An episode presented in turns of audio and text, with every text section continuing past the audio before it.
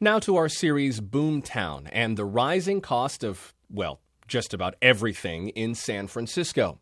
The influx of tech workers into the city is coinciding with some higher costs for mental health care.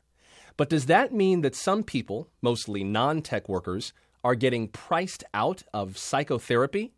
Here's KQED health reporter April Dembosky. Going out to dinner is really stressful for Carolyn DeSimone. She has a lot of friends who work in the tech sector, and they always want to go to trendy places. Went out for ramen with some startup kids, and it was like 30 bucks a person. It was stupid. She says everyone at the table makes twice as much as she does, and they're always willing to spend twice as much on the food. It's an economic dynamic she notices in the cost of therapy, too. DeSimone pays $65 an hour at a community clinic to get help with her anxiety. The pull of my friends they're all $100, $120 per appointment, which is, I'd never be able to do that. I couldn't do that and pay my rent. IPOs and venture capital rounds arm tech workers with a lot of disposable income. With that money comes intense competition, long hours, and the ever looming threat of failure. That means there are more people willing to pay higher prices for someone to talk to. Everyone has a therapist.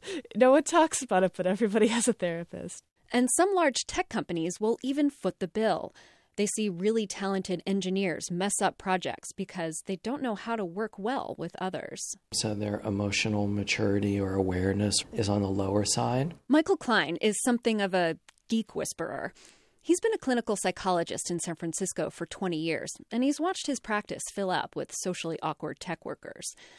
When he asks new clients how they feel, they can't answer the question. They don't know what I'm talking about. But after six months or a year of therapy, that changes. They can really track a lot of different emotions in themselves, and then they can start to notice them in their coworkers. The increased demand for therapy from tech workers is compounded by another trend about half the therapists in private practice don't accept insurance. That's according to a recent survey by the California Association of Marriage and Family Therapists. That means their clients have to pay out of network fees or completely out of pocket. Most people in the tech world can afford to do that. So, therapists can set prices accordingly, leaving receptionists, waiters, and teachers competing with wealthy tech workers for appointments. Established therapists in the Bay Area routinely charge 150 to $200 an hour. Many of the more experienced therapists charge a lot and they're out of reach to lower middle class or some middle class people. There are other options. There are several training institutes in San Francisco where people can see unlicensed therapists for as low as $30. Take the Access Institute in Hayes Valley, where Carolyn DeSimone goes for care. Now, the tech boom is affecting her clinic too. Walk into Access Institute these days, and you'll be pummeled with constant construction noise. The Twitter office is down the street in one direction. In the other, there's a new artisanal chocolate shop, an oysteria, and a Warby Parker glasses shop.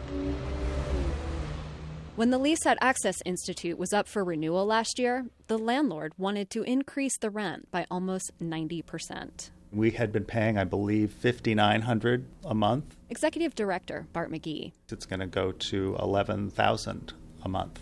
McGee managed to negotiate a bit. He still has to pay the full increase, but not for another five years. In the meantime, they're paying 40% more in rent. So that's $50,000 a year that we could have provided more services with that we're not going to be able to. McGee says they've had to raise prices. But the nonprofit has no long term plan for when the full rent increase takes effect. They can't afford to stay, but. There's really no place to go. That would be really hard.